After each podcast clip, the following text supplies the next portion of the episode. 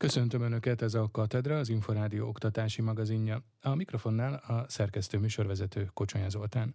Idén nyolcadik alkalommal indult el a Magyarországi Oktatási Intézményekben a diákok pénzügyi tudatosságát fejlesztő tematikus hét, a pénzhét. Ebben a tanévben is két fő téma van, az egyik pénzügyi tervezése és megtakarításokra fókuszál, míg a másik a vállalkozói szemléletet erősíti. Ha az iskolákból pénzügyileg tudatosabb emberek kerülnek ki, akik jó döntéseket hoznak, majd felnőttként a saját pénzügyeikre vonatkozóan, akkor a családokat stabilabb helyzetbe lehet hozni, többlet jövedelemhez lehet juttatni, ezt mondta Varga Mihály pénzügyminiszter a pénzhét kapcsán a budapesti Szent József katolikus óvoda általános iskola és gimnáziumban. A miniszter itt a diákoknak a jövedelemről, a kiadások fogalmáról, a kölcsönfelvételről és a bankszámlanyításról beszélt. Mint mondta, a magyar kormány pénzügyi tudatosság stratégiájának célja az, hogy Magyarországon minél többen átgondoltan hozzanak döntéseket a pénzügyeikre vonatkozóan. Így a kormány a pénzügyi tudatosság stratégiája egyében tovább folytatja a tájékoztató ismeretterjesztő tevékenységét, Kiadványok, előadások és iskolai órák keretében egyre több helyen az iskolai oktatás részét képezi a pénzkezelés témaköre. Így a pénzhét keretében üzletemberek, pénzügyekkel foglalkozó szakemberek, kutatók tartanak órákat általános iskolákban és középiskolákban, a pénzzel való bánásmódról, az okos pénzkezelés előnyeiről és az esetleges veszélyekről. A tapasztalatok azt mutatják, hogy a fiatalok fogékonyak a pénzügyi ismeretek iránt, különösen azóta, amióta a mobiltelefonokon és a számítógépeken kezdenek elterjedni a különböző fintek megoldások. A pénzügyminisztérium ezért is hirdetett Zseton hangolódja a pénzügyekre címmel digitális versenyt középiskolások számára.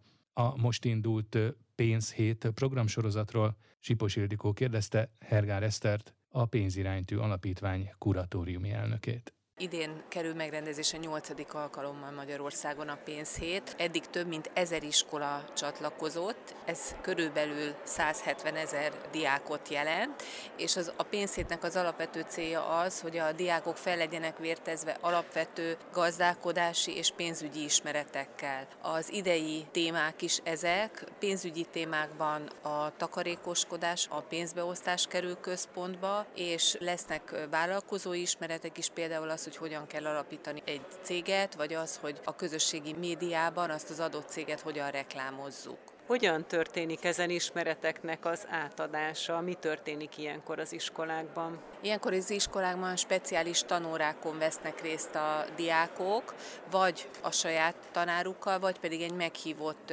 szakemberrel. A tananyagokat már előzetesen elkészítettük, az elmúlt hetekben a tanárok és a felkértő szakértők letölthették a tananyagokat, így interaktív és személyes jelenlétű tanórák honlapon ismerkedhetnek meg a diákok ezekkel a témákkal. A sajtótájékoztatón is elhangzott, hogy a pénzhét ugyanakkor nem önmagában csak egy tematikus hét, hanem pénzügyi ismereteket a tanulók évközben is kapnak más órához, más tantárgyhoz kapcsolódóan, tehát ezek az ismeretek más tantárgyakban is megjelennek. Ezt lehet választani, hogyan jutnak ehhez a tananyaghoz a diákok? Igen, nagyon fontos az, hogy ne csak egy héten keresztül tanulják ezeket az alapvető pénzügyi gazdálkodás ismereteket a diákok, egész évben rendelkezésre áll a tananyag. Általános iskola harmadik osztályától egészen érettségig tudják tanulni a pénzügyi ismereteket a diákok.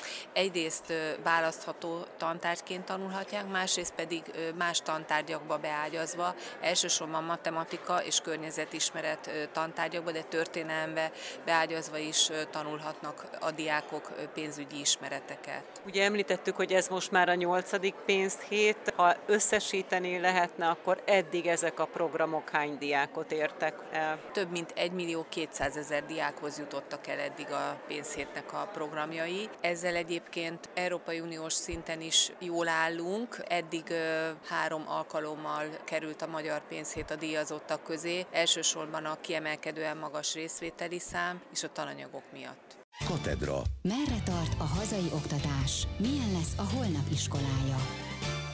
Hosszú évek óta vitatott kérdés, milyen módon tudják megállapítani a tanári pálya alkalmasságot a pedagógus képző intézmények. a Szegedi Tudományegyetem tanárképző központja a felvételi szakaszban is tart pályaalkalmasságra szolgáló beszélgetéseket, bár itt is úgy látják, nem feltétlenül releváns a 18 évesen végzett felmérés. Forgáns Tamást, a Szegedi Tanárképző Központ vezetőjét hallják. Kormányrendelet írja elő, hogy ezt a vizsgálatot meg kell tartani, és azt gondolom, hogy az eredeti szándék az teljesen pozitív. Tehát az, hogy, hogy a pedagógus pályára valóban arra rátermet alkalmas emberek menjenek, és valamilyen módon szűrjük ki az oda nem valókat, ez, ez teljesen üdvözlendő, úgy gondolom. A baj vele az, hogy egy ilyenféle alkalmasságot igazából nyilván csak valamilyen pedagógiai, illetve pszichológiai alkalmassági tesztekkel lehetne mérni, vagy akár valamilyen tréningekkel, amikor valamilyen krízis helyzetbe próbálom hozni a tanulót, vagy egy olyan stressz helyzetbe, aminek később esetleg ki lesz téve. Ezeket azonban lebonyolítani szinte lehetetlen. Tehát nyilván nagyon, ala, nagyon alapos pszichológiai tesztekkel, sok száz kérdéses személyiségtesztekkel ki lehetne valamit nyerni erről, de arra azt mondják a pszichológusok, hogy ez egyrészt a jelölteknek sérthetné a személyiségi jogait, de ami a legfőbb érv ez ellen az, hogy 18 éves korban még nagyon kiforratlan a személyiség. Tehát, hogyha 18 éves korban valakit, aki éppen kilépett az iskolapadból, egy, egy ilyenfajta vizsgálatnak kiteszem, az még nem jelenti azt, sem az, hogy ha akkor alkalmasnak látszik, akkor biztosan később is az lesz, de fordítva sem, tehát hogyha akkor mondjuk még egy kicsit éretlen a személyisége, és nem látszik annyira alkalmasnak, de nem totál alkalmatlan, mert nyilván lehetnek olyan esetek is a jelenlegi vizsgákon is. Általában ezeket lehet kiszűrni, hogyha valaki például nem is személyisége alapján, de mondjuk a dadogása folytán nem kerülhet erre a pályára, mert olyan erős a dadogása, hogy ez zavarja a megértést, vagy kigúnyolhatják a, a diákok. Hát ezeket tudjuk leginkább most kiszűrni, de hogy valaki a személyiségi jegyei alapján valóban alkalmas a pedagógusnak, azt, azt tényleg egy ilyen időpontban, főleg egy ilyen korai időpontban megmondani nagyon nehéz. Ez az alkalmassági vizsga itt a Szegedi Tudományegyetemen több részből áll. Az egyik, hogy a hallgatóknak hozniuk kell magukkal, sőt előzetesen már fel kell töltenünk a felvételi rendszerbe, hogy előzetesen olvashassák a vizsgabizottsági tagok egy motivációs levelet. Tehát épp úgy, mint amikor valaki elmegy egy céghez dolgozni, kérünk egy motivációs levelet, hogy mi az, ami erre a pályára irányítja őt, mi, mit lát benne, ami, ami számára pozitív és a hasonlók. Ennek a levélnek a kapcsán folyik egy beszélgetés, ami tulajdonképpen egyrészt az illetőnek a tanári pálya iránti motiváltságát vizsgálja, másrészt ennek kapcsán ezzel párhuzamosan természetesen az ő kommunikációs készségét, azt, hogy bizonyos kérdésekre, amiket közben feltesznek a kollégáim, milyen ö, gyorsan és ügyesen tud ö, válaszolni, mennyire tudja magát egy helyzetből kivágni, stb. A másik része a, a vizsgának, az pedig, hogy bizonyos pedagógiai helyzeteket ki lehet akár általuk is gondolni, de vannak a saját honlapunkon feltéve olyan YouTube videók, amelyek ilyeneket bemutatnak, és akkor e, ezekhez képest, ezekben a helyzetekben, ezekből a hallgató választhat egyet, és akkor ezekről beszélgetnek, hogy ő ott mit tenne, milyen lehetséges elképzelései volnának, hogy oldaná fel ezt a helyzetet, vagy akár valamilyen pedagógiai olvasmányi élményüket is, amit ők maguk olvastak valamilyen témában, azt is megoszthatják a vizsgabiztosokkal, és akkor arról beszélgetnek ott. Tehát igazából inkább egyfajta elbeszélgetés ez, tehát ez nem egy, egy olyan vizsga szituáció, hanem valóban azt méri, hogy az illető mennyire kommunikatív, mennyire pozitív személyiség, és a többi. Akár a beszédkészségét, akár a beszéd hibáit is, hogyha ha vannak komolyabbak, tehát olyan, mint a dodogás, ezeket nyilván figyelik, de, de legfőképp ezt a fajta alkalmasságot, hogy bizonyos helyzetekre hogyan tud ő, mint kommunikációs partner reagálni. Az egyetemek, az egyetemi szenátusok kezdeményezik, illetve kezdeményezhetik a modellváltást, így nem feltétlenül lezárt folyamat az alapítványi forma szerinti struktúraváltás. Jó lehet, jelenleg 21 felsőoktatási intézmény működik már ebben az új formában, mondta a felsőoktatásért felelős helyettes államtitkár, Hankó Balázsral beszélgettem. Folytatódhat még a modellváltás, egyébként 21 modellváltott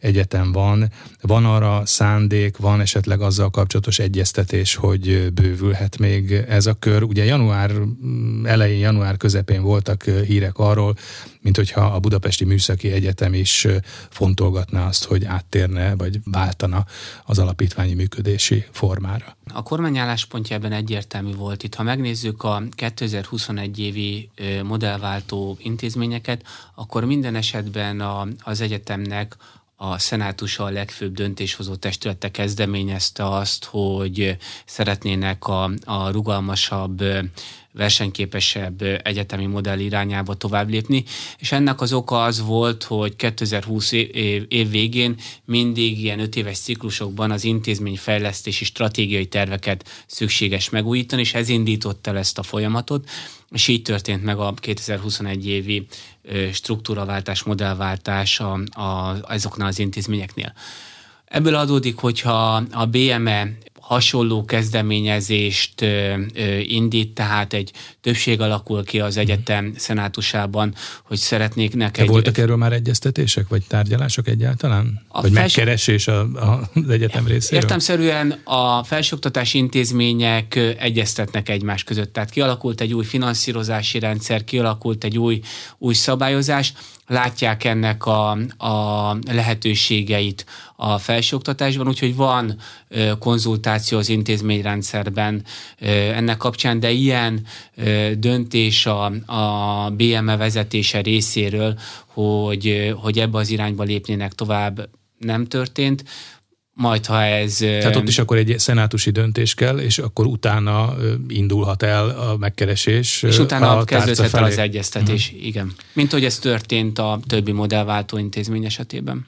A modellváltott és állami fenntartásban működő egyetemekről, felsőoktatási intézményekről beszéltünk, kevesebb szó esik az egyházi működtetésű felsőoktatási intézményekről, pedig hát itt is azért nagyon komoly már mondhatni, hogy komoly felsőoktatási múltal rendelkező intézmények vannak. Hát elég, ha csak a, a Pázmány Péter Katolikus Egyetemre, vagy a Károli Református Egyetemre gondolok, de hát a tavalyi évben egy jelentős fenntartóváltás is történt, hiszen az EGRI Eszterházi Károly Egyetem az EGRI Főegyházmegye fenntartásába került, és ott van a, a Gál Ferenc Egyetem is még Szegeden, tehát vannak meghatározó egyetemek, amelyek katolikus vagy református egyházi fenntartásban vannak, és hát tavaly november óta egy nagyon eredményes egyeztetés van a katolikus egyház által fenntartott, református egyház által fenntartott egyetemekkel, melynek eredményeképpen. Tavaly évvégén, december 24-én pont egy olyan megújított keretmegállapodást írtunk alá mind a református egyházzal, mind a katolikus egyházzal, ahol, amely keretében a megújult, modellváltott felsőoktatási intézményekhez hasonló finanszírozás indul el mind a katolikus, mind a református fenntartású intézmények esetében, ahol persze a speciális indikátorok kicsit mások, oktatási, kutatási indikátorok vannak, de ott a, az értékteremtő társadalmi szerepvállalás indikátorai azok, amelyek nagyon erőteljesen megjelennek még, illetőleg azok a, azok a szempontok, amelyekkel akár a köznevelésben, akár a, a szociális intézmény hálózatban történő saját fenntartású ö, intézményrendszerbe történő ö, versenyképes képzési profil kialakítása is a, ezeknek a, a tárgyalásoknak és a megújult finanszírozásnak a részét képzi. Az állam egyfajta megrendelői szerepbe kerül az egyetemekkel kapcsolatosan, és nagyon fontos a teljesítmény, illetve a teljesítmény központuság. Hogyan és miként mérhető ez az egyetemek részéről? Mert nyilván a finanszírozás tekintve is ez a teljesítmény, ez nagyon fontos szegmens ha az elmúlt időszaknak a legizgalmasabb része ez volt. Tehát ha megnézzük a magyar társadalmi folyamatokat, a magyar gazdaság fejlődés irányait, azt mondhatjuk, hogy a, a magyar gazdaság, a magyar ipar egy high-tech ipar. Ha három lényeges kifejezést mondanék, azt szeretnénk, hogy magyar, zöld és high-tech gazdaságunk, high-tech iparunk legyen. Tehát ez a feladata a felsőoktatásnak, hogy az ehhez szükséges, jövőre néző szakembereket képezze. Mit tettünk tehát? megnéztük a munkaerőpiaci trendeket, megnéztük azokat a nagy ágazati stratégiákat a klíma területén, energiapolitika területén, közlekedés területén, agrárium területén, hogy melyekre kell épülnie jövő Magyarországának, és ebből a megrendelői szerepből tudtuk azonosítani, hogy az egyes képzési területeken milyen hallgatója, milyen képzési igényekre van szükség, és ezeket szerződtük be a 25 éves keretmegállapodásba, stratégiai irányokban, kutatási fejlesztési irányokban, és a 6 éves finanszírozási szerződésekbe pedig az adott képzési területen. De ez azt is jelenti, hogy új képzési területek is bekerülnek az egyetemek portfóliójába? Hagy mondjak ilyet például a, a körforgásos turizmus, körforgásos mérnökképzés, gazdasági, gazdálkodási tudományi képzés, tehát ezek mind-mind, vagy adattudományi képzés, ezek mind olyan új előrelépések, amelyeket látjuk, hogy a, a gazdasági És lehet trendek... ezt egyébként modellezni, hogy mondjuk a gazdaságnak, vagy akár a munkaerőpiacnak 5-10-15 év múlva milyen szakemberekre és milyen tudásra lesz szükség? Igen, lehet modellezni, mert látjuk a mostani munkaerőpiaci trendeket, látjuk, hogy milyen fejlesztések várhatóak az országban, és ebből tudjuk számolni azt megfelelő modellekkel, hogy milyen végzettségű, képzettségű emberekre van szükség. Éppen mondanék egy legújabbi, legújabb terület, az akkumulátor stratégia területén. Végig hm. tudjuk bontani azt, hogy az új hm. akkumulátor stratégiának megfelelően milyen képzésekben, mely egyetemeken kell erről lépnünk. De ez az egyik része hogy milyen hallgatókra van szükségünk. A másik, és milyen mennyiségben. A másik része, hogy milyen kutatási profilt kell indítani. De a harmadik része, ami még nagyon izgalmas volt, hogy ebben a megújult finanszírozási rendszerben két és félszeresére növeltük átlagosan az egyetemek finanszírozását a modellváltott intézményi körben, milyen teljesítmény minőségű ösztönzőket alkalmazzunk. És ez a három lábú szék modell az egyik, és mind a, minden szék lába mind a hallgatóért van. Az oktatás területen, a képzés területén ott masszívan a jelenlegi 10-ből 7 hallgató végzett átlagos 30%-os lemorzsolódási arányt kívánjuk csökkenteni úgy, hogy 8 és fél átlagos végzettségű hallgatók legyen. Ez képzési területeként különböző, mert mondjuk egy informatikán jelentősebb volt a mhm. lemorzsolódás, a műszaki területeken jelentősebb volt a lemorzsolódás. Mi történik? Az elmúlt hónapokban azt láttuk, az elmúlt fél évben az, hogy működésbe lépett a rendszer. Mentorprogramok indultak, és ez jó.